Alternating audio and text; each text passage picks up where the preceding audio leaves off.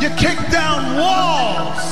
And anyone who tells you you can't, you take your fears, your insecurities, your worries, you roll them all up into a ball, you turn those some bitches sideways and stick them straight up, then candy ass!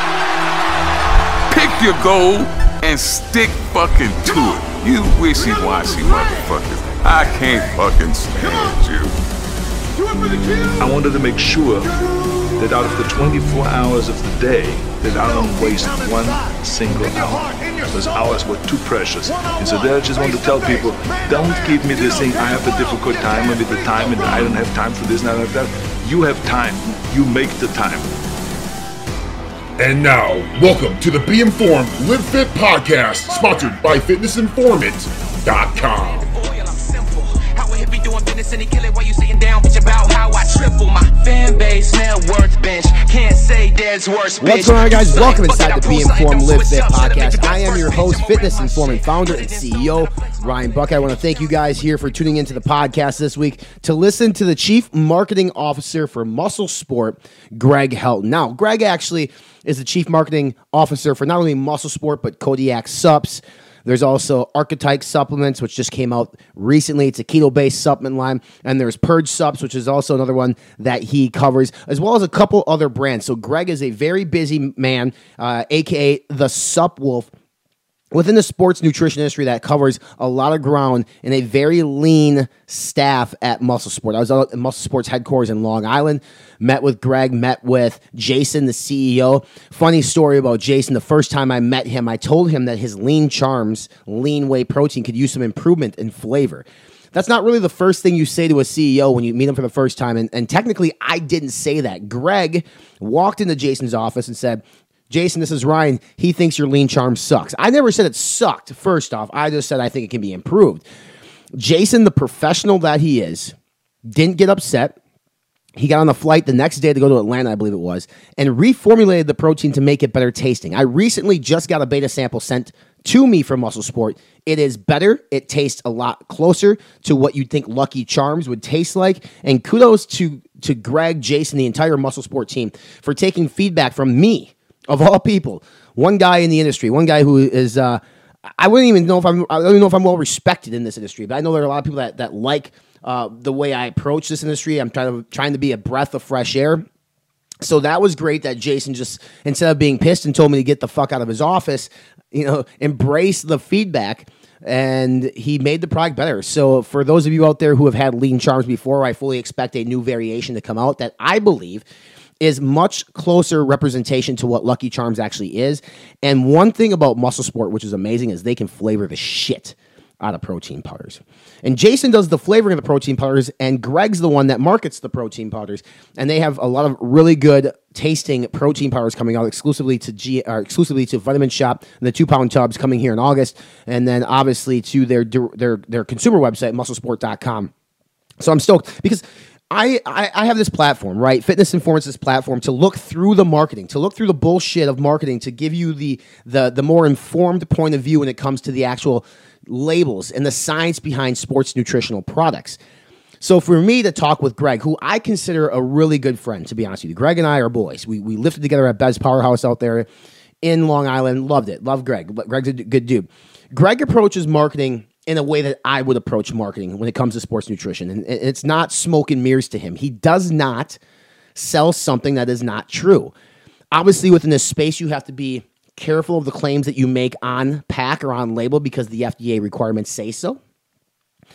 But they don't do anything, I think, ridiculous in terms of marketing between Muscle Sport, Kodiak, Purge, whatever it might be. I think their marketing is on point. I think it's fair. Uh, compared to some brands out there, I think it's one of the better marketing um, mar- marketing campaigns that they do. And that's because the Supwolf himself, Greg Helton, is at the helm of that. So I hope you guys enjoy the show today with Greg, giving you a different perspective of the world of sports nutrition products and what the what marketers look at when a formulator like Jason brings you a product and says, "I now I need you to sell this."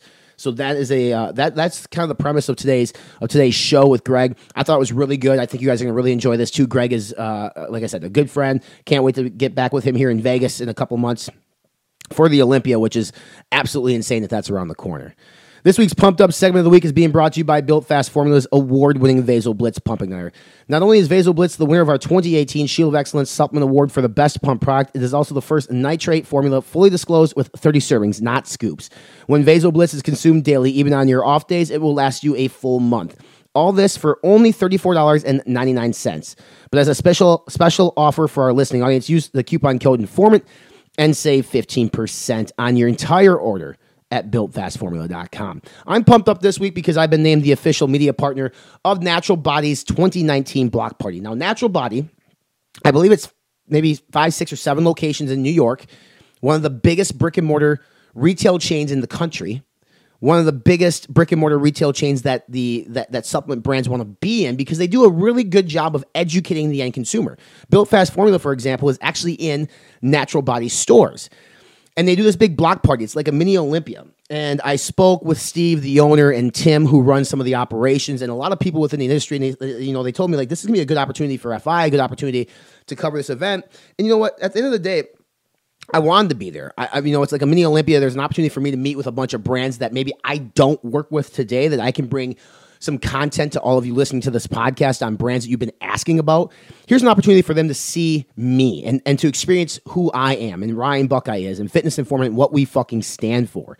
And being the you know the media partner of the Natural Body Block Partner uh, Party, I'm going to be everywhere, talking with everybody, trying to get as much content as possible for our YouTube channel, for our Facebook page, our Instagram page, our podcast. Uh, so it's going to be a really good time out in New York City. So I fly back to New York City on Friday, August the 9th. I'm actually spending the day at NutraBio at their manufacturing facility on the 9th uh, because now it's up and running. And then on the 10th, we cover the block party, the block party in New York City.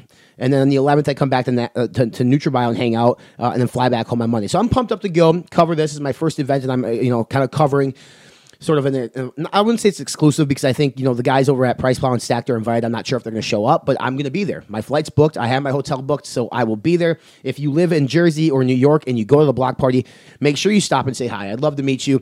I'd love to chat. I'm not sure where we're working out yet, but I know that I will be working out because I will not be taking days off on travel. That is not acceptable in my book. So that's what I'm pumped up about. I'm pumped up about a chance for me to go out, meet new brands, but also meet existing brands that I work with. Brands like Entel Nutri, who are who's teasing this is cool.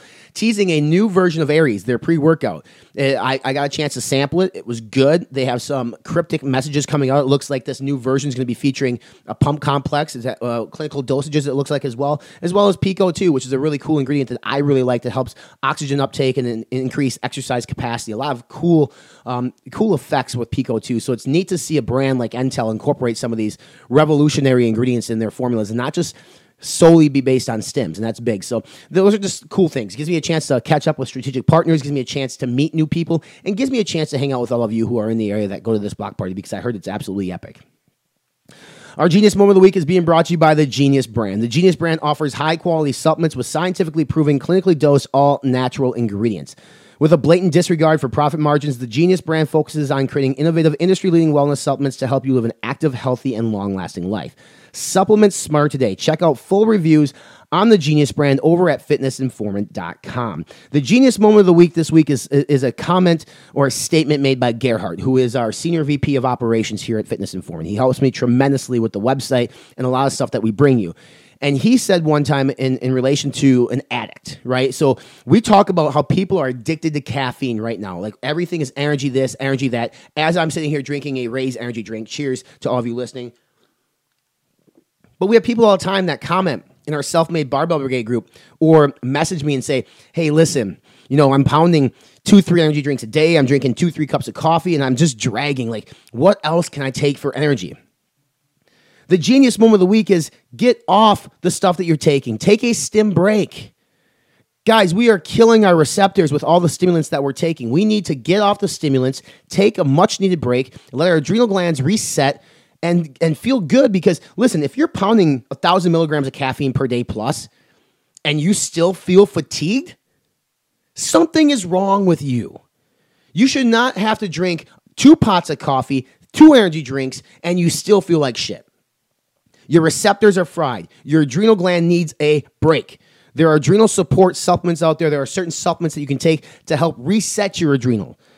And yes, I get it. T- putting down the caffeine is tough. So do it do it like you do when you're cutting calories. You know, step by step. If you're at three energy drinks a day, cut it to two. for two weeks, then cut it to one, then hopefully none. And yeah, you'll go through a little withdrawal thing and you might feel like shit. You might have a headache. But at the end of the day, if you don't do this, you're in trouble. And Gerhard always says, you don't give a cocaine addict more coke to cure the problem. So more caffeine, more energy, more B12, whatever it is, is not going to cure your problem. You're still going to be fatigued because your adrenals and your and your receptors are just fried. So think about this as you consume soda or energy drinks or coffee, pre-workout, whatever it might be, whatever it might be. Be smart about the consumption of stimulants because yeah, we live in a world where overstimulation seems to be like the cool fucking thing to do.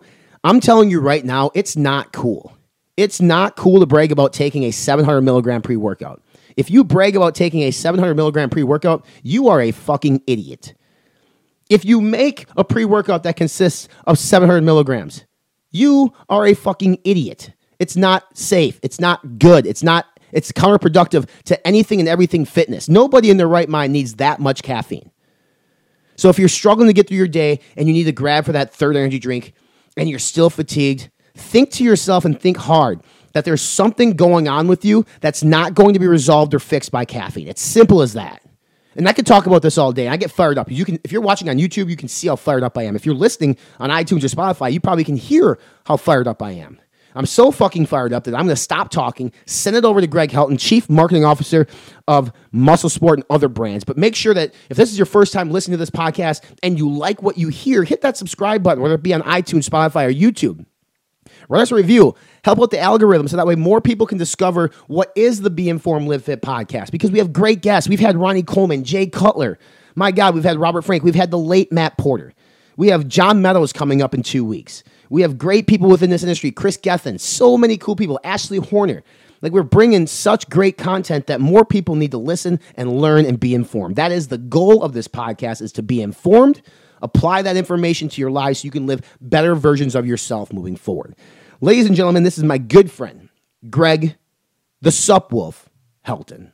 The BAR Breakfast at the Ready is finally here. The world's first protein bar made with real cereal pieces from some of your favorite cereals and the best cereals of all time. This bar has 20 grams of protein, only 20 grams of carbohydrates, with five of them coming from sugar, and four grams of fat, 190 delicious calories that you can fit in at any time. Any person can take this bar man, woman, child, whether you're working out, you're training to build muscle, or you just need a healthy snack throughout the day, the BAR is your solution. Go to redcon1.com and order the BAR Breakfast at the Ready right now.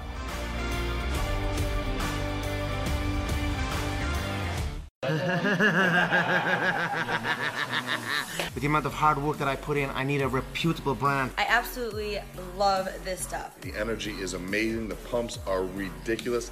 The flavor is absolutely delicious. I was blown away by the amount of energy, the muscle pump. It keeps me going throughout the day. Take your workouts to the next level. The energy was so crazy for me. Really gives me the boost I'm needing in the morning. You will train harder, you will see better pumps, you will go longer in the gym. The quality of the ingredients makes a difference. Try Rise, you're gonna love it, I guarantee it. Their products are top of the range, and I'm very proud to be a part of Team Rice.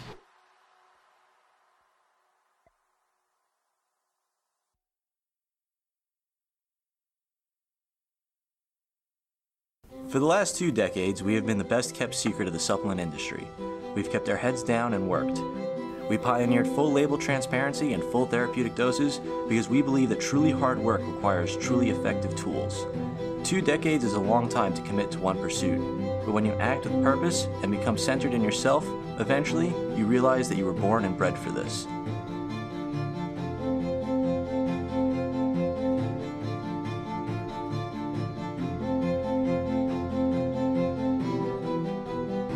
Things you once thought impossible, you now do every day. We don't like the easy way, just doesn't feel right. We'll take the long, hard road over a shortcut any day. It takes longer, sure, but in the end, you know you earned it.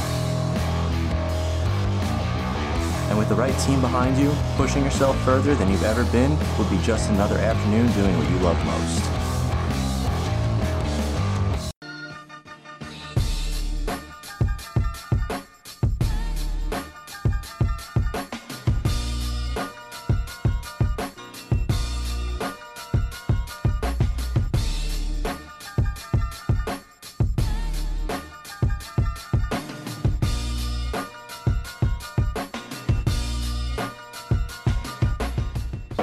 Need glasses of whiskey, man.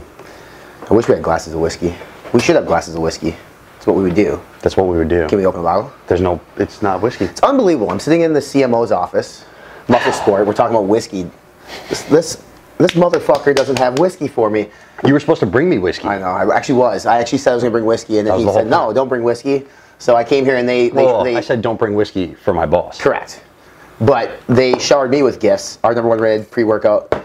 Rhino King's Ransom, which is amazing if you haven't seen that. But Greg Helton, Chief Marketing Officer, Muscle Sport. We're actually here in, I'm not even going to pronounce the city because I'm terrible at pronouncing this. Ronkonkoma. Ronkonkoma. Right? Ronkonkoma. Whatever. It's all the same. Dude, what's up, buddy? What's going on? How are you? Good, man. It's funny. We uh, I said this on the IG story. Um, we seem like we've been friends for like 20 years. Yeah. Yeah. I think we vibe pretty well. Yeah, and literally we met each other for the first time in person last night. We went to 14 uh, hours ago. Bev's Powerhouse Gym here, or not here, but down the road. Down the road. Crossed some shoulders. I put him through a real workout for the first time in his life for a while, but Yeah, I'm paying for it now. I'm excited about this. And here's why because I think a lot of people they've seen the brand and they know it's good, but they don't necessarily know like the the behind the brand situation and, and you're agree. you're very much an integral part of Muscle Sport and it's Muscle Sport success as well as Jason, the CEO of the company, who's actually a formulator and does the flavoring system on this. So um, yes, he does look like he's 12 years old. So how old are you? I am 28 as of three days ago. 28 as of three days ago. And you've been in this industry Like six and a half, seven years. So since you were 22? Yeah, 21? 22, 21, 22. How'd you get in it? Um, Actually, I mean, I've really been in this industry since I was about 18 or so. Okay. Uh, I used to do a lot of branding work on the side when I was in college. I did it mostly for athletes in the industry um, or influencers before like influencer marketing was kind of a real big thing. And uh, I did a lot of websites for coaches, and then I started working with brands that they were involved with. So Right. I did some work for P28, Allmax, MHP back in the day. Um, and then other than that, man, I've just I've been freelancing for design and kind of consulting on marketing and branding and things like that here and there. And uh, I linked up with Jason back in 2012, actually just to do some freelance design work. And we met. He liked what I had to say. Um, he really had no one running a marketing department. It was kind of like a side gig back Yeah. then. And it just kind of took off. So I started working a couple days a week while I was in school. I was also a personal trainer at the time uh, the day came where I was going to graduate, and he basically said, "You want to come on full time and you know build like a real marketing department here?" And fuck it, I did it. So when somebody puts that type of, I guess, responsibility in the lap of a 22 year old kid, because that's really what you are at that point. Um, I mean, were you young, hungry, ready to ready to fucking go, or are you? yeah, nervous? so so for me, I mean, like my whole life with everything before marketing and branding, like I kind of just learn on the fly with Yeah. with everything. Uh, I I would say yes to things that I had no idea how to do, and then go home and learn how to do them Right. before I had to actually you know work for it. So. That's what it was. I mean, I felt like this was kind of like a clean slate job. There was nothing. They had, you know, a Facebook page when I started. Um, there was no strategy. There was no real branding behind it. There was no like thought process besides the business model. Right. And I thought of it as like, you know, I'm in on the ground level. Let's let's try to see what we can do with it. And then things just exploded. So I love how you brought up the word marketing and brand strategy because I think a lot of people listening to this podcast or watching on YouTube, they they see a lot of marketing messages every single day. I don't remember what the stat is, but you see how many advertisements per day, specifically within sports nutrition, the advertisements that, that they see um, can be falsified of some sorts. Like they're not For 100% factual in terms of marketing. Like how do you balance as a marketing director here the message that you relay to the viewing audience versus the reality? um, it's tough because I mean, you're going to see buzzword marketing everywhere. It's just what it is. Um, but I mean, we don't. How do I put this? There's. It's pretty easy to, to market kind of the lifestyle, and I mm. think that's what we focus on more. Like we're not, we don't make empty promises, and you know, you see a lot of, and you, I mean, how Facebook works now, you're not really allowed to do it, but even in paid advertising, a lot of things are like lose 50 pounds in 30 days, or Right. try this, and it's we don't market the results as much as the lifestyle. And I think that's more because, I mean, as you know, supplements and, and just like the health industry in general is very individualized. So what works for you, even in supplements or training, is not necessarily going to work for someone else. So we'll give you the facts, we'll give it to you in the most interesting or kind of like fun way possible. And if it works for you, great. If it doesn't work for you, we have 300 other products that might. What's So- the biggest sort of derailer for you in terms of marketing these products with today's consumer, as, as educated as they're becoming? Is there anything that kind of makes it difficult for you? Yeah, I think it's um, I mean, forums aren't as big now as they used to be, but I feel like a lot of you know quote unquote educated consumers were kind of falsely educated, and there's a lot of bro science going around. There's a lot of I mean, you know it more than anyone. Anyone can be a coach these days. Yeah. Anyone can be a dietitian these days. So whatever works for that one person, they'll swear by something. And like the when influencer marketing kind of got big, I think that put a heavy toll on the trust on this industry in a negative way. Yeah. So it will settle itself out. I think. I really do think that it'll kind of level out. But at, at this point, it's you see an athlete or a bodybuilder or whatever you want to call it mm-hmm. marketing a product and saying it's the best thing in the world. Then their contract runs out, and three months later, no, no, no, I'm sorry. This was really the best thing in the world. And like, we try to avoid it. If you know anyone on our athlete team, we don't sign the biggest names in the world, Right. but the people we do sign, they're with us for five, six, seven years. Mm-hmm. And if they do leave, it's because they probably left the industry, Sure. not necessarily left the company. So I think that for sure. What's your responsibility to the consumer as a, as a chief marketing officer for a company of this size with the amount of SKUs that you guys have in your umbrella? Like, what is your ultimate responsibility to the consumer?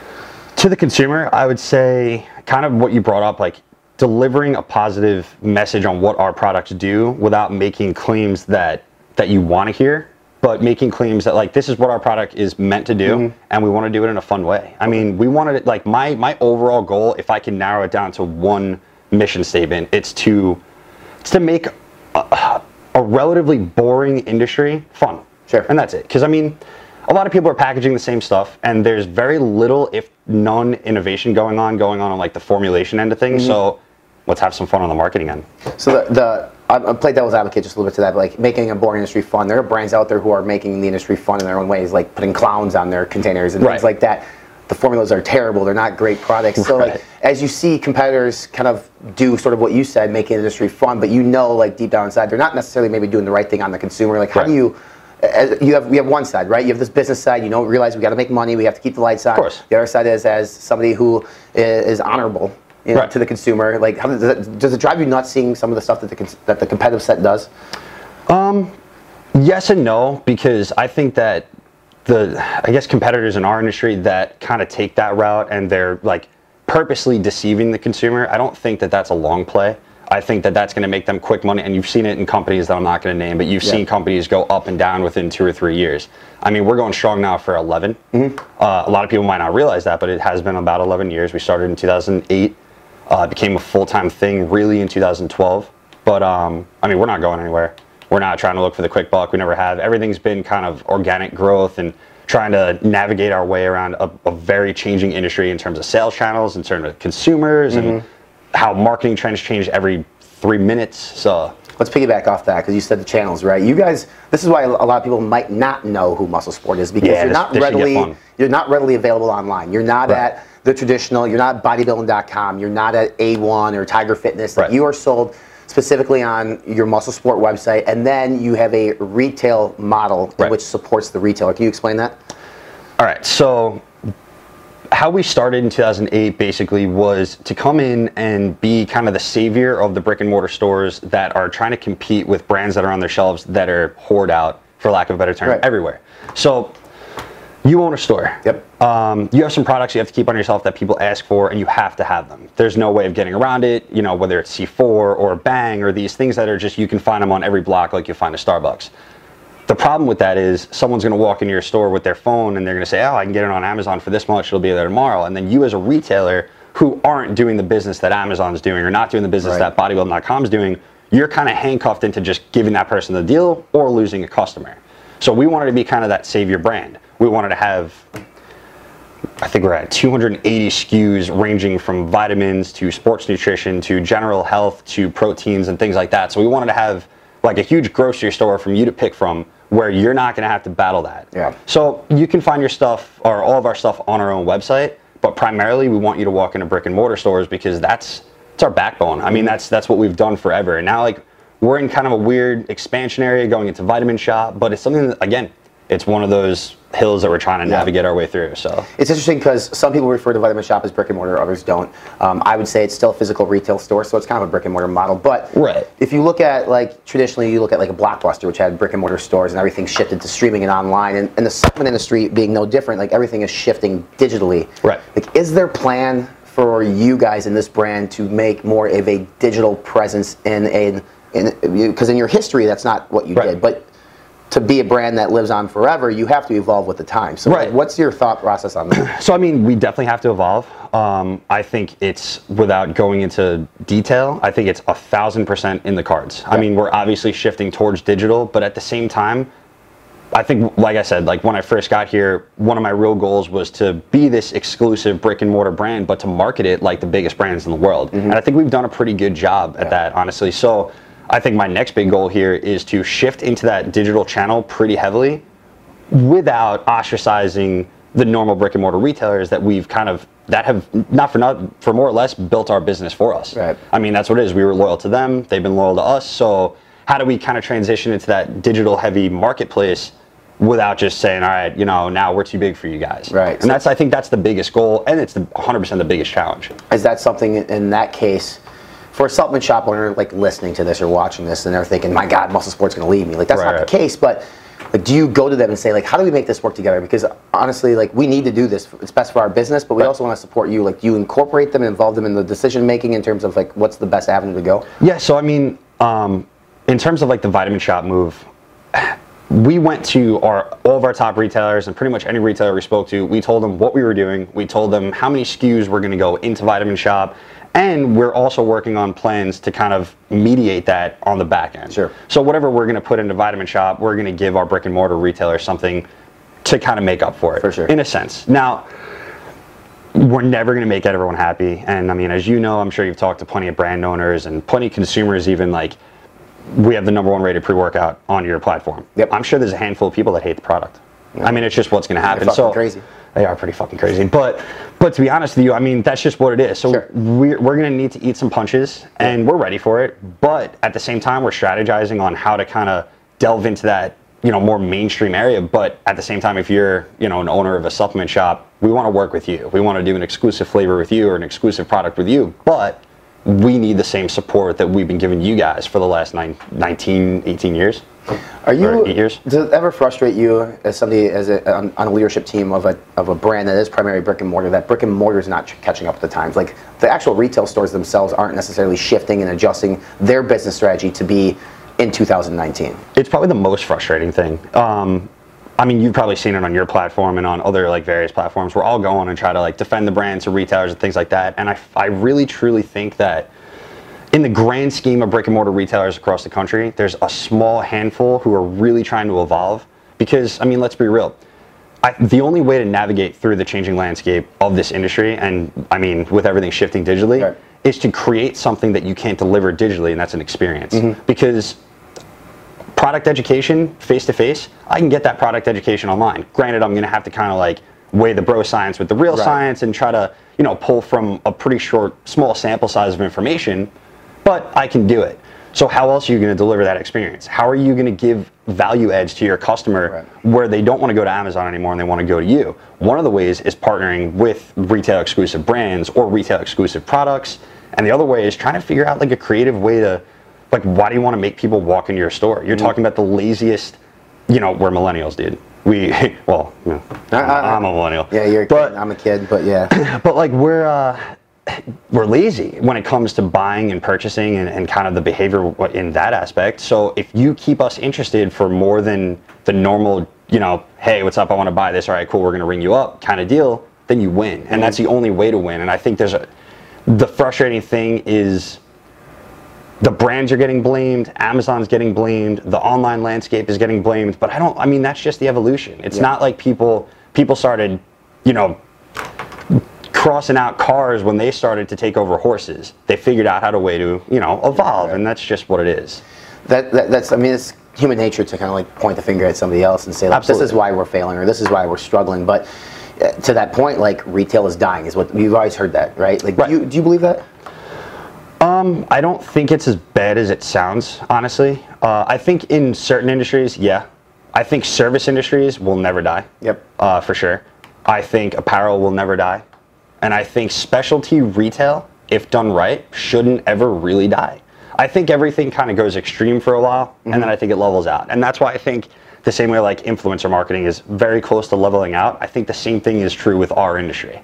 So, I mean, you're going to have your people that you know, love these mainstream brands. You go on Amazon, one click purchase, and it's there on your doorstep tomorrow, and some guy delivers it in a, in a Cellucor uniform if you really want him to. Yeah. Or you can start going to a store and admiring the manager at that store because he's a local legend and he wants to sit and talk to you and truly educate you about the product and let you know a little bit. I think the biggest thing is for brands to start opening up personally. Mm-hmm. And I think getting to know the people behind the brands and getting to pe- know the people behind the retail stores is going to be huge because, I mean, when someone describes the lifestyle, I really think it's more like the consumer wants to be part of a culture. Yeah. Right. So if you can open up that culture to the end consumer, then you win automatically.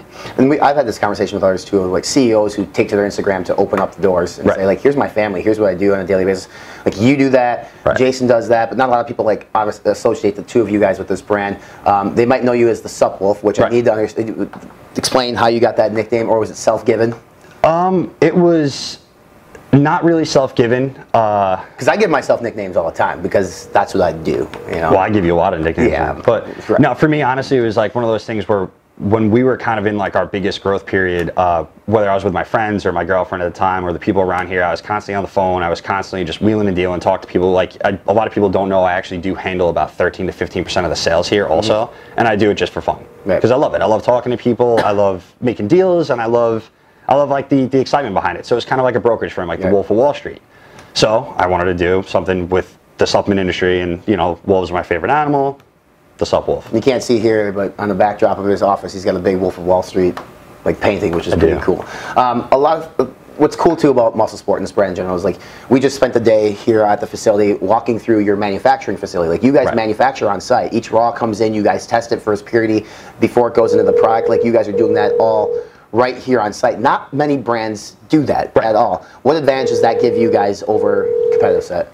Um, I would say that the advantages are equal to the to the consequences behind it too. But for the advantages, we get to do be a little more creative with it. We get to be hands-on with flavors where we don't have to work with a contract house and wait for samples and then you know reject it, go back, come back. So we can make samples within a day, test taste it, test it around here, get creative with what we're doing in terms of formulation. I think the biggest advantage is just 100% control. Mm-hmm. But again, there's a huge liability behind it. We have to make sure we're doing the right things. Like you saw our lab, you saw kind of a little bit of the process of what we do. Like when we're taking in raw ingredients, we have to basically vet them. We vet the vendors that we purchase from.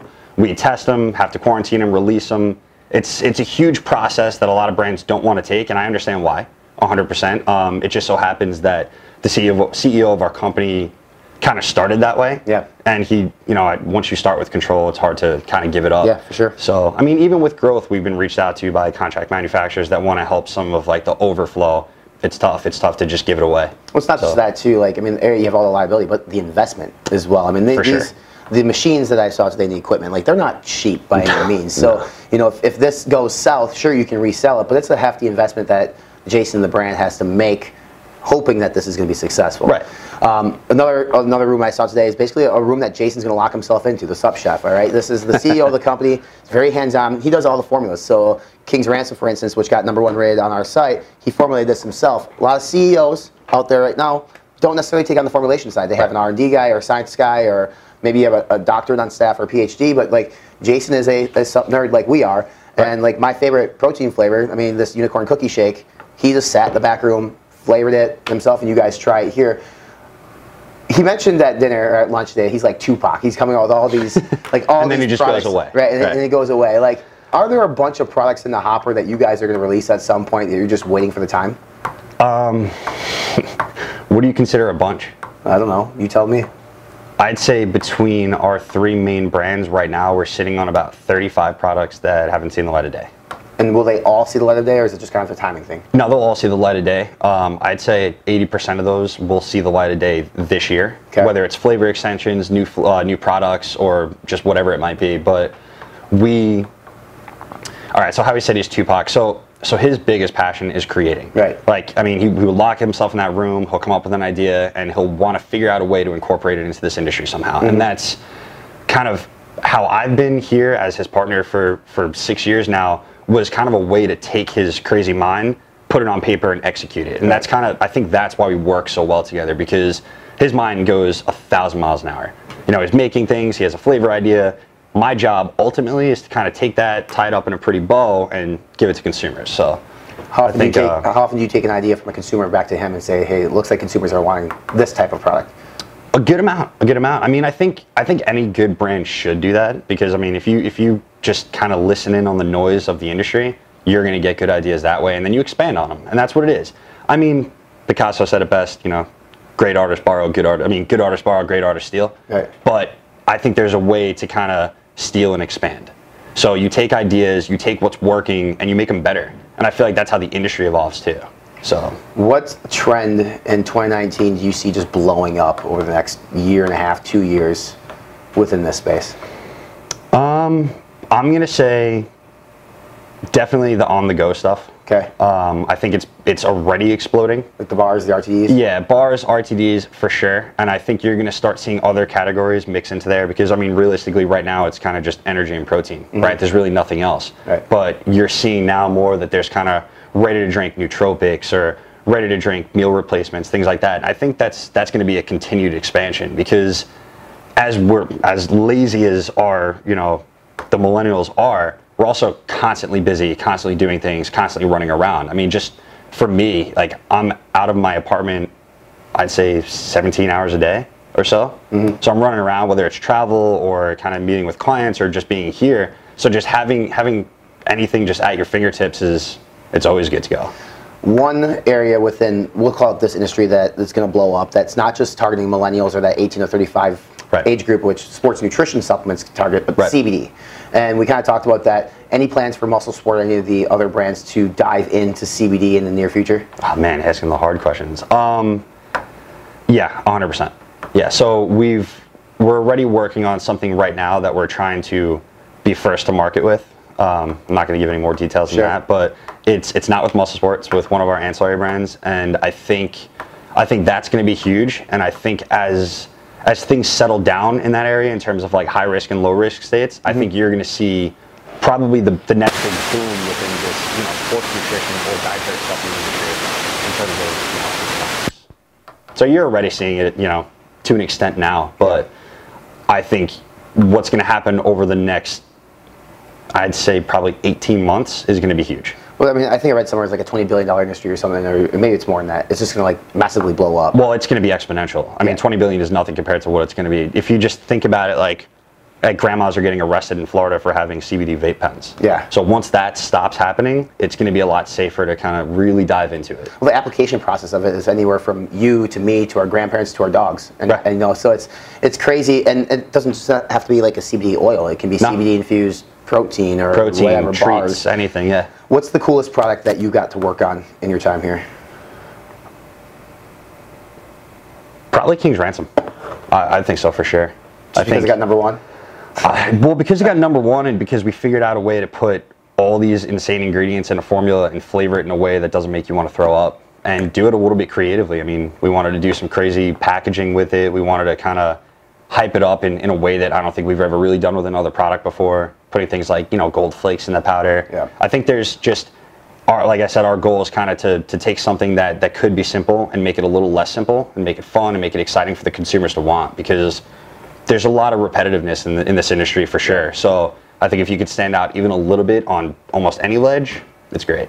It's interesting from my standpoint because dealing with you guys, I'd say you guys are a mid to a big size brand compared to some of the smaller brands out there who are the ones actually kind of more or less doing formulas like this. Right. So you guys are formulated the product which you did not have to do. Right.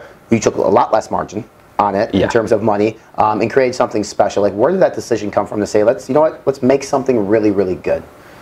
Um, I feel like like just being a medium to big size brand, I don't I still don't think that you need to sacrifice quality for you know growth and expansion. I also don't think because of our business model, I think we're still kind of in that in that niche where we need to create products like this, where we need to create a product where everyone's going to be walking into stores asking for it, or you're going to actually like if you're a store owner and you're talking to a consumer, you can you know wholeheartedly believe in the product you're holding in your hand and trying to explain to someone. Right. Whereas you know, we're not in big box, we're not in gas stations, we're not in 7-Elevens, we're not in any any of that kind of like food drug mass category. So I think I, I mean I think this is where the industry is now, and if it's not, then you're just doing it wrong.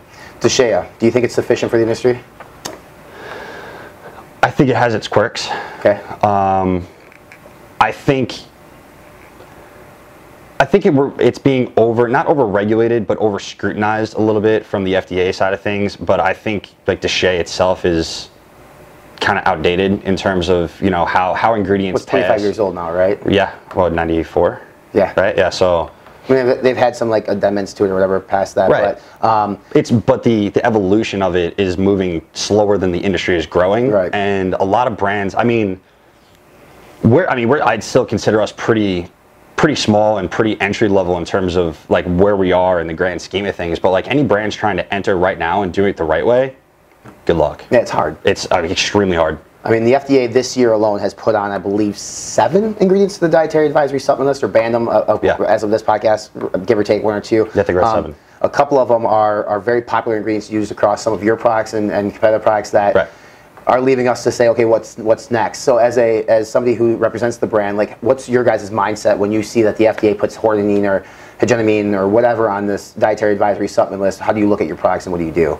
Um, in the short term, reformulate honestly because I think that's I mean that's what the consumer deserves. It's what it's what our retailers deserve because what's in our product is not it's not just affecting the consumer. It affects anyone who sells it. So we obviously don't want to put any risk in anyone else's hands. So reformulating is number one. But number two is kind of getting a little bit more into those ingredients and talking to you know different universities or different suppliers that are maybe taking some of those ingredients and having a patented version of them and seeing what kind of research we can get so we can maybe apply for certain statuses with the FDA or prove why it should be a dietary supplement. Because, I mean, if it goes as it's going right now, the industry is going to go right back to creatine and caffeine. Caffeine, maybe not. Maybe not even caffeine, to be honest At with you. At some so. point. Um, what's the most difficult challenge for you on a day-to-day basis? Personally? Yeah. Um, organization. Okay. There's a lot of brands here. There's a lot of moving parts. I mean, as you've seen, it's a pretty slim team here. So definitely organization, um, time management, and trying to take a lot of projects that I, what I would say most of them are pretty like ASAP or like where you really need some focus and organize them and how how we're getting them actually done. So. And what's the most fun?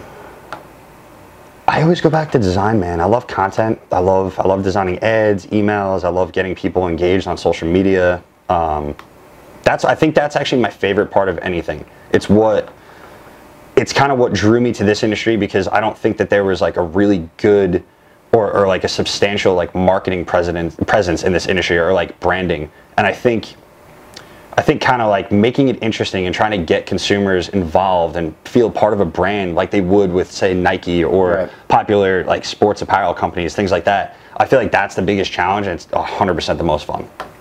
Pricing a challenge? For us, yeah. Why? It's tough. All right, so like I said, our, our, our brick and mortar model kind of puts us in a weird position with pricing. So I mean, you'll see it on your forums, you'll see it on kind of anywhere where our products are talked about publicly. You know, this is online for 60 bucks. It is a two pound isolate hydro protein. 60 bucks, you're not going to want to pay for, of course. Now, the reason we do that is because we're selling this to our brick and mortar accounts. They need to be competitive and sell it for a certain amount, which is MAP, which is minimum advertised price. All right, Mhm. so they can sell it for lower, they can't advertise it for lower.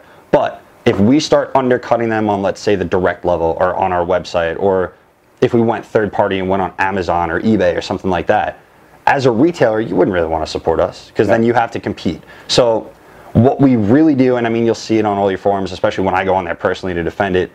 If you are in an area where there's an authorized muscle sport retailer, walk in there, buy the product from them. I would rather them take the business. I would rather you not come to our website. If they don't have a product, ask them for it. If they kind of want to bring that product in, great. If not, or if you have no way of getting your hands on that product, come use a discount code. Sweet. You know, we do a nice discount code through you. All of our athletes have discount codes. We run, I, what I would say, significant sales that kind of bring our products right down into that Yeah, that perfect line, almost at least once a month. Mm-hmm. So, yeah, I mean, there's opportunities for everyone to get their hands on the product, and I think the biggest challenge is ignoring that price that you're seeing like right off the bat, understanding where our model is with it, and then kind of making your own decisions where where you need to. Yeah, hundred percent. All right, we're gonna take a quick break. Come back, talk about future 2019 releases, and get as much info from this guy as we possibly can. So let's do it. Hang with us.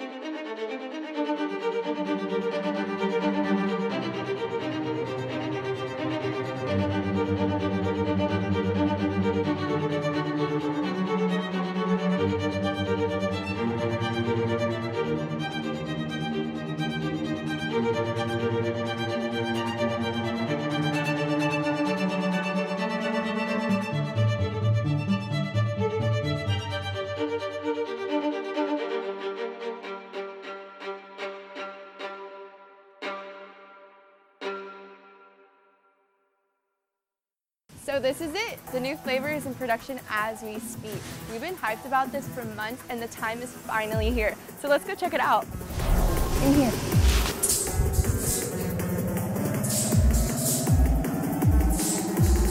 Is it.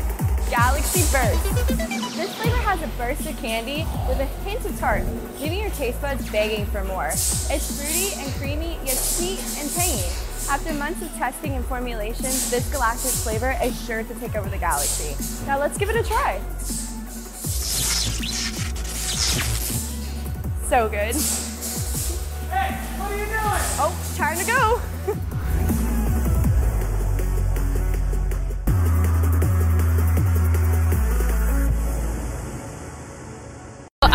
In Chicago here at the headquarters for Bollywood this weekend. Time for Bollywood. It's so hot. We got inflatable beach balls, red trucker hats. Get loose. Epic weekend into a plane to Germany. This is the end of the season. Make it back in one piece. I will.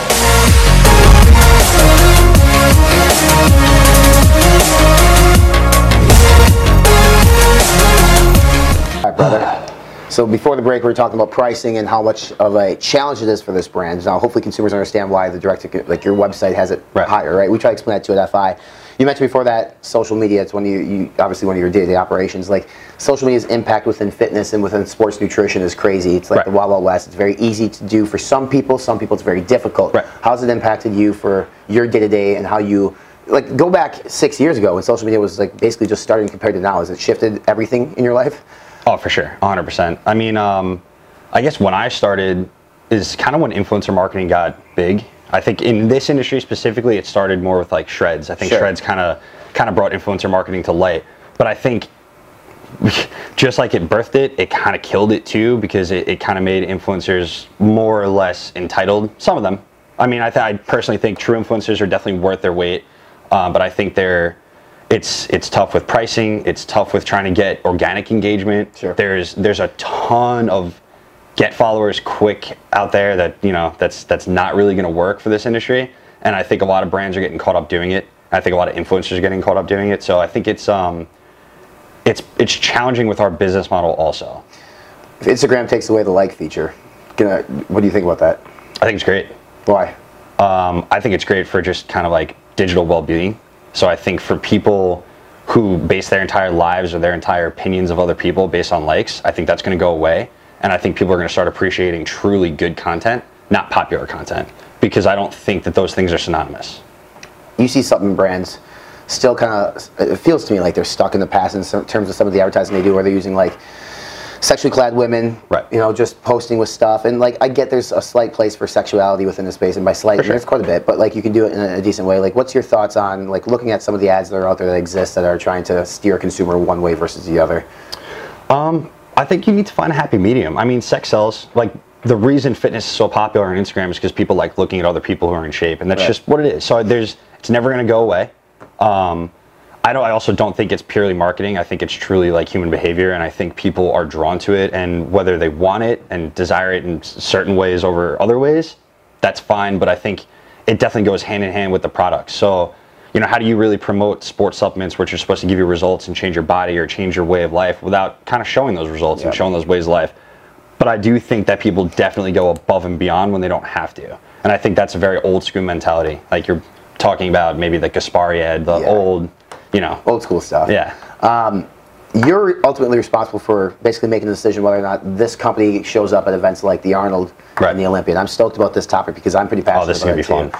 Uh, you've written I'm gonna catch flack you've this. written several tens of thousands of dollars checks to these organizations. This year, it sounds like Hundreds you- of thousands. hundreds of thousands, Hundreds of thousands, yeah. That you may not be actually. Uh, we, I mean, Vegas is two months away. This podcast, by the time this comes out, will be damn near close to a month away from the Olympia. You guys aren't going to be there in terms of a booth, the way it sounds. In terms of booth, no, but I'm going to be there. Yeah, you'll be Um, there. But the, the decision not to have a booth, right? Because consumers like to try products. They go to these events, but they walk away with so many fucking samples. Of It's ridiculous. Um, is the investment worth it anymore for brands to actually show up at these big events, get a booth, spend all that kind of money? Let me ask you a question first. Have you ever been to one as a consumer? Uh, 50-50. I mean, I represented a retailer the first time I went, so I walked through it as more of a consumer. Right. So not not on the basis I am now. All right. So for me, um, I feel like it's changed also with the times because it's one of those things where well, I mean, we were talking about digital earlier. Yeah. For in terms of digital marketing, if I'm going to throw hundred thousand dollars at something, I can target that hundred thousand dollars Mhm. tenfold over what I can do at a trade show. Sure. So trade shows now, and I mean, if you just listen to, to the consumer conversation about trade shows, it's just a sample fest. I mean, that's what it is. It's great to go out there and I think, you know, have a face and show show consumers what your brand is about and what new products are coming out. I think it's great. But I think the way that the organizations who are running these trade shows now are overpricing it, I think it becomes way less worth it. I mean, we'll be there. We're going to be there in meeting rooms doing business with, you know, retailers or retail partners or whatever it might be. But we're not going to do a booth. Um, I'm not saying that that's a forever decision, but it's for sure a this year decision.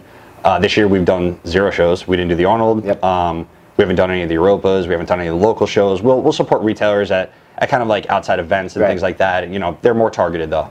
And then we won't be at Olympia. Vitamin Shoppe picks up the phone, calls you, Greg, and says, Greg, why aren't you at these events? You guys are a big brand that carry knowledge. Because the reality of the situation is the GNC, the Vitamin Shoppes of the world, they would like you to be there showing up because you can tell people to go in the Vitamin Shoppe and pick it up. For sure. How much do they dictate your decision to go or not go? Uh, just about zero because my response to them would be however much I'm going to spend there. If you'd like, I'll spend it on digital to walk people into your store Okay. because it's, it works the exact same way.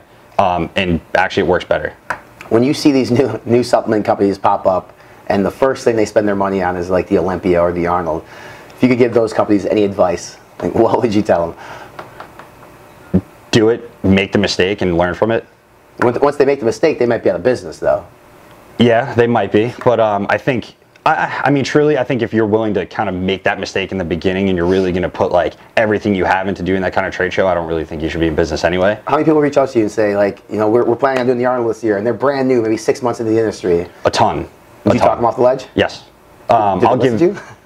most of them. Yeah, I mean, most of them at least at least understand what I'm saying, and they kind of maybe dive around and, and make their own decisions after that. But I just think that, and I'm not saying that it's not worth it. I think there are brands that will do these shows, um, more direct to consumer brands, more kind of like consumer engaging brands that aren't really that don't have the business model we have that can absolutely make their money back, or they can absolutely not even make their money back, but consider it a positive investment in the future of the company. Yeah.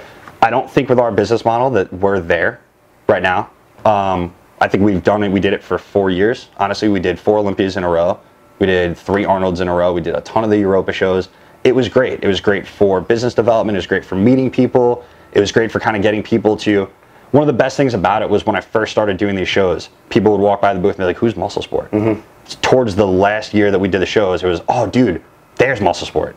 Like so, They people purposely were looking for you. yeah, it was cool. It was a it's a a weird shift, like almost where you don't get to see yourself in the mirror every day, but you get to see yourself in the mirror once every year, and every year it gets better. It was kind of one of those things. But now to this point, it's almost like all right, we did what we needed to do in terms of consumer engagement. So now let's work on building, you know, the business aspect of things a little bit more, and and trying to solidify those relationships and put our money into supporting retailers. What's the secret to longevity? reason why I bring it up, I'll just say because like it seems like there's a race to the bottom in terms of pricing, which right doesn't equate to me to be like longevity and, and long-term health. So you have those competitors out there that do that way. You guys take your approach, but obviously there's an approach for longevity. You guys have been around for for a long time. Uh, that says something. So like, what what's the secret? growing organically and and organic is I use that term loosely because that doesn't mean like don't don't pay don't you know Sure. don't invest money or or, or a, a significant marketing budget but try to target that a little bit smarter than than kind of just throwing discount sales every week and trying to get as many people to take your products as possible because once you dig yourself into that price hole you you just can't dig yourself out it's not it's just not possible I mean you're seeing it with all the retailers and all the people who are complaining about these legacy brands and it's oh I can get that for two for fourteen dollars you're never going to come back out of that because Right. then that, that price is expected and that, that model is now expected. So you have to figure out different ways to innovate. What other brands out there do you look up to for inspiration? Um, I mean, I, I try to I try to hold pretty good relationships with a lot of different CEOs or, or kind of like leadership teams at, at other brands. I think if I could pick maybe my top three, I would say Ghost, Redcon. All right, I'll pick my top two. Top two, Those yeah. are the two that I seriously look up to. I think in terms of just, I think Ghost is kind of changing the game in terms of how their business model is, and like I think they are truly one of the first lifestyle brands out there. And I think Redcon is just a machine that is turning into a transformer that's eating other transformers and doesn't slow down. If you had a chance to, I knew you were going to mention those two brands just because they are like so prevalent today in 2019. They're always mentioned in, in brand of the year conversations. People always say, like these are the two brands that come to mind for what they're doing. Um, it, can what they're doing is are you guys able to replicate that? With our see the thing the, the good thing about I think looking up to those brands and looking up to those CEOs and, and partners in those brands is because we're on completely different wavelengths in terms of business model. You know, Ghost is primarily GNC here in the States, direct to consumer, and then very big internationally. Yep. Redcon is pretty much everywhere you Yeah. could possibly be. And we're primarily brick and mortar. So I I mean, can they be duplicated? Of course. But it depends on where you're going with the business model and how you want to grow and what you have to put into it and the relationships you start with. Because I mean, you know where both of those CEOs and those owners came from, and they've been long standing in the industry forever. Yeah. And they went two separate paths, and they're both killing it. See, it's possible to have friends in this space. I mean, I think so. I don't. I, I have way more friends than enemies in this space. Why is there so many egos? Like this is, I mean, I talk about this quite a bit. Like, why is everybody so? I mean, I get having pride, right? But why can't people just be fucking friends? Like, So, I mean- be happy for other success. I mean, I think you can. I think a lot of people go. I mean, you see me on social media. You see other CEOs I'm saying you're and positive. but, Right. I'm- like, I like, think I'm pretty perception of- positive. of others who aren't, because there's a lot of Debbie Downers, other people who are just, I don't know, salty I don't about think something. so. See, that's the thing. It's the salty is a good word because I don't think ego is the word. I think ego is positive as long as you don't let that ego transition into jealousy. Sure. Because because that's what kills it. Is that when when you see someone else doing well and you get mad because they're doing well, that's a problem. Yeah. But if you see someone doing something shady and you get pissed, I don't. I think that's okay. I mean, I, th- yeah, I, I see a ton of brands where I don't think they're doing it the right way, and I don't respect those brands. I mean, we've we've spoken about this personally, privately.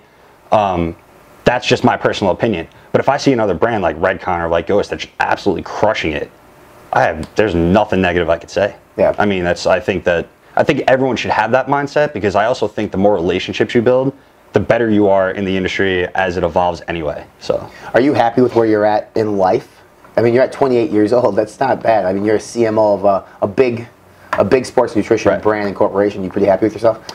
Um, happy, yeah, but like like I said, I've always been kind of kind of one to just say yes to something and try to learn as I go and, and continuously grow. So, um, satisfied? No. Happy? Yeah, man, I'm not gonna. I gotta live my life day by day. So yeah, I'm definitely happy. I'm definitely content, but I am definitely nowhere near slowing down. What's uh, what's gonna satisfy Greg Helton? PG version, please. Oh, now we're all right. Um, I don't know. I don't get satisfied by a lot. Okay. I'm never like, I'm not a trophy guy. I don't. Uh, I don't think like there's there's never been a point in the six years I've been here where it's like fuck we won. Yeah. Like that's never what it's been like. It's like fuck that was cool. What's next? So what is next? There's a lot next. Um, like I said, I mean I think we're in a, a, pretty weird but cool transition period where we're kind of expanding into different channels that we've never even touched before. So I think once we kind of fully expand into those channels, then it's like, all right, how do we kill those channels like we killed the brick and mortar? And I think that's the next short-term goal in terms of everything. As far as long-term goals, I don't have any. I, I, think of everything in you know one to two year blocks and, and For where the I brand to be. yourself? Uh, for both, definitely for both. I mean, definitely for the brand because I don't think you can look too far ahead because you, I don't know. I mean, this space is so different today than it was six years ago. So the space is going to look way different five years from now than it is right now. Right. So I mean, it's just trying to navigate your way through that and try to roll with the punches and evolve with where it's going because, like, realistically, brands don't dictate their own success the marketplace does and how they adapt to the marketplace so i think i think that's kind of where you truly win is where you can kind of call audibles and maybe change the game plan or or your five year plan shorten it down to, to maybe a two year plan and then quickly develop your next two year plan Yeah. so i think that's where we're at You mentioned earlier too, like there's not a lot of innovation in this space. Potentially, we could talk, we could say based on the formula side, but you guys have done a fantastic job in terms of flavor innovation. Right. I mean, the three right here, obviously, are the unicorn cookie, sugar cookie or cookie shake, excuse me, amazing. Well, these two come out in August uh, Right. to Vitamin Shoppe, which is going to be Fluffer Nutter and then Coconut caramel. Coconut caramel. They're phenomenal, by the way. Like they're so so good. Uh, is that really kind of Jason's thing? Like just developing like new exciting flavors that Yeah, are going to be like consumer demand is going to be so high for them? So one of the things. kind of the best way to explain it since I've known Jason is like he's always wanted to do that one little extra thing. So like, all right, you can create a killer pre-workout, but like what patented ingredient can we use that someone's really not really using yet that kind of flows with with the synergy of the rest of the ingredients? Or what kind of what else? I mean, I feel like we were the first to kind of put like additives in our protein, and Yeah. you know, we've caught some flack for it from certain people. But to be honest with you, those consumers, and as, as shitty as this might sound, is they're not really our consumers. Mhm. Because if you're worried about an extra half gram of carbs because this is a lot more fun of an experience now, then you probably should be doing something a lot cleaner anyway. And you know, egg whites, yeah, exactly. You know, like just just get all your you know protein from steak if you really want to go that way. But I mean, for us, we don't. We want to keep the product clean. We want to keep the product healthy, but we want to make it fun. So I mean, I don't think anyone was doing that before we did, and now we've seen a lot of other companies follow suit. And like I said, where you don't want to kind of dig yourself to that jealousy hole, I think it's awesome. And I think it's how like prop blends went when prop blends uh, when full transparent labels started, and other companies started to follow suit. The people who kind of like spearheaded those fully transparent labels were mad, and I don't think that's the right mindset you should take. I think you should you should like the the fact that you're changing the industry and that it's actually evolving because what's I mean what else is the point? Sure. Cereal flavors. You guys are one of the first to come out with it. Everybody does them now. Yep. Bother you? No. At all? I don't. No, I don't think so. I mean, first of all, I think we're still the best by far. Um, but I think it's cool. I mean, I, and I think I think it's cool watching other people try to like innovate that way too and pick different cereal flavors because it's tough. I mean, I feel like we've done a lot of the most popular cereals that you can, at least here in the United States. So I don't think anyone's going to come out and try to make something that tastes like cocoa. I mean, uh, like cornflakes. So Yeah, no. eh, could be though. Be interesting. Um, what What's something about this industry that we that like frustrates you? Um, on the business side of things, I think I think the super low bar to entry. Okay. I think that's what it is. I think anyone with a couple thousand dollars and an idea can start a brand. Not that I'm saying that that's bad, but I'm saying that it's it's potentially dangerous for the consumer who can't tell the difference of, you know, a bathtub brand and a brand that's trying to do things right. So I mean, like, you know, you're close with Mark over at NutraBio. He is very adamant about doing things right on the manufacturing side. Yeah. The problem with that is a lot of entry level consumers might not know the difference between that bottle and the bottle next to it when they hit a retail store that's not really in this space per se. So I think it's it's kind of dangerous. Um, I think not that I want the industry to be over regulated, but I think there should definitely be a little bit more concern on the on the retail side of things for who you let on your shelves. And I think that's uh that's another problem with kind of the, the landscape shifting. We were talking about this earlier too, SARMs, and how certain retailers are still selling them today. Right. If that retailer is selling SARMs and they also carry Muscle Sport, I mean, do you have an issue with it? I don't have an issue with it because I'm never going to tell. I mean, look, it's I can't tell our retailers what to do. I can only give them the best possible product that we create and give them the education and give them my thought process. I mean, I personally, for accounts that I have good relationships with, I'll tell them to get out of it. Yeah. I'll tell them it's not regulated, it's not safe, it's not. I mean, and just the legal issues alone are going to start crushing people, and that's the, the problem. Is is you're seeing it already, mm-hmm. and it's almost coming at the worst time because it's coming where where brick and mortar retailers are kind of grasping at straws and they're they're trying to grab the lowest hanging fruit. And unfortunately, the lowest hanging fruit really is is those like gray area or at this point straight up illegal ingredients. Right. Because no one else is carrying them. Again, that's kind of my thing where like if you grow too fast or you're gonna that's going to be super short lived and it's not a long term strategy for success in the in the brick and mortar end of things. So Your brand really has never been kind of big on like anabolics, right? Pro hormones, pHs, um, or even gray area ingredients per se. Like, how do you see that curve and, and try to avoid it? Because I mean, like DMAA, DMHA at one time was accepted, right? And you guys didn't like widely use it at all, or I don't think did you? And I mean, we did. Well, um, the original. So you might not even know, but just when I signed on and kind of uh, like I guess early 2013, we got rid of it. But our first real flagship pre-workout was just called Rhino Revolution. So this is before Rhino 2.0. It's before we rebranded the company to the uh, the current look, um, and it did have DMA in it. But we pulled it as soon as we were told to pull it, Sure. essentially. And um, I think what's what's happening is brands are afraid to do that necessarily because because they're riding on that product. And I think if you kind of build your base on a gray area product, you're you're not thinking long term anyway because it can be pulled out from under you in you know any day. So I mean, there, I, I can think of one brand in particular that suffered a lot from DMA being taken on, and not just one brand, but like in my head, I can think of one. It was one SKU that everybody loved, and it was like 75% of their business, which is a lot gone uh, in one day. But anabolics, pro hormones, and things like that, like not your forte. There's a lot of money in that stuff. There's a lot of money in it. Um, there's more money in it on the retail end of things, honestly. But I mean, uh, it's just it's not something that we did from the beginning. I mean, we've kind of built our business around protein and around unique pre-workouts. That's just what it is. But again, like we have 300 products. We have test boosters, natural test boosters, herbal test boosters, whatever you want to call them, and they sell. I mean, we still have them because they sell, but that, that's not our bread and butter. Um, it's not something that we ever wanted to get into in terms of like the gray area kind of thing. I think it's it's too dangerous, and for something that doesn't really hold our hold our business up, I don't think it's a worthy investment. What for you? What's your stack? What's the Greg Helton stack? Like if you're going to put it on your on your corporate website, what would consumers expect? For me, yeah. Oh man, I mean, I don't really take that many supplements, man. Well, you, I mean, if if, if I had to do anything, honestly, I would probably take just our lean whey, King's Ransom, of course, and some of our general health stuff. Nice liver subs. You guys nice, nice- BCAA products. Your BCAA product is good. We do. We have well, we have a, a couple. So we have our BCA Revolution, which is in the orange bottle. That's that's kind of like our flagship BCA. And then we have Amino Rev, which we just brought out at the beginning of last year, which is our black series. It's full spectrum EAA. Yeah. So which is like the hot thing right now. Right. So can you can you give us any inside looks into like 19? Like can we can we expect more protein flavors? Can we expect new pre-workouts? Can we expect what what can we expect from the brand? All right, without giving away too much, because because I always yell at my boss for giving away too much. yeah. There's going to be a couple protein flavors that no one's seen before. Uh, those are 100% dropping before the end of the year, and we plan on coming out with.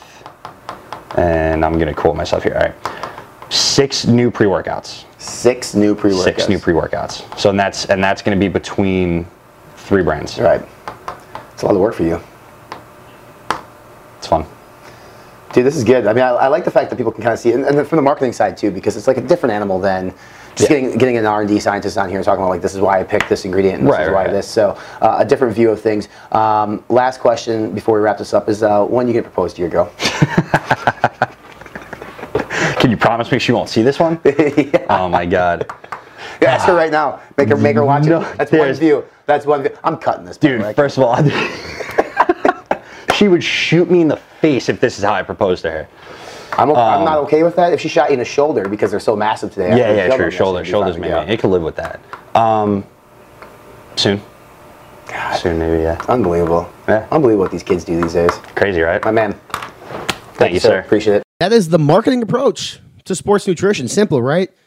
You guys are probably thinking, how do I start a supplement company now? How do I pick the brain of somebody like Greg Wolf, the sub Greg Wolf, Greg Helton, the sup Wolf, and uh, and then start my supplement company tomorrow? Listen, it's not that easy. It takes a lot of work, and Greg hustles and does a lot of great things. Does a lot of label work for Muscle Sport, Kodiak, and the brands. And it was a pleasure to have him on and talk about certain things within the space. Especially, you know, the best part of this whole conversation, in my opinion, was talking about the the aspect of jealousy within sports nutrition because it's something that just I don't understand. You know, I'm always happy for people's successes. I don't get jealous about that stuff, and jealousy is just a you know it, it- it's a it's a bad trait to have. You know, uh, be happy for people and and uplift people is, is kind of all I want to say. But Greg was a, was a pleasure to have on the show, um, shooting some straight fireballs. So if you're within the sports nutrition industry, you probably agree with a lot of what Greg said. If you're outside of it, you probably learned a lot about what those within those inside this industry think and do. So pleasure to have Greg on the show next week. CEO NutraBio Mark Glazier sho- joins the podcast for the third time. He was on early last year as one of our first guests. Then he came on with Mark Lobliner, and then him and I sat down at his office in Middlesex, New New, uh, New Jersey, at the NutraBio headquarters, and had a good conversation about a lot of things. And uh, it, Mark's a good friend of mine, and I appreciate him coming on. And I'm excited to go back out and visit his facility and hang out with him and the, the Bio Crew. So if you're listening, part of the Bio Crew, looking forward to seeing you guys here in a couple weeks as well. Um, and then in two weeks, we're going to have John Meadows on this show, which is just it's cool. I mean to tell, you know, if you told me two years ago that I was going to start a podcast and have people like Ronnie Coleman, Jay Cutler, Branch Warren, and, and guys like John Meadows or Matt Jansen or Joe Bennett, I would be like, my God, that'd be cool. That would be really cool. And here we are. John Meadows coming on in two weeks. So appreciate you guys listening. Make sure you follow us on all of our social media platforms. We're on Facebook, Instagram, Snapchat, and Twitter. Subscribe to the podcast. We are on iTunes, Spotify, YouTube. Hit that review button and write us, write us a review if you like what you heard. A five star review would be greatly appreciated. Helps with the algorithm so more people can discover the Be Informed Live Fit podcast.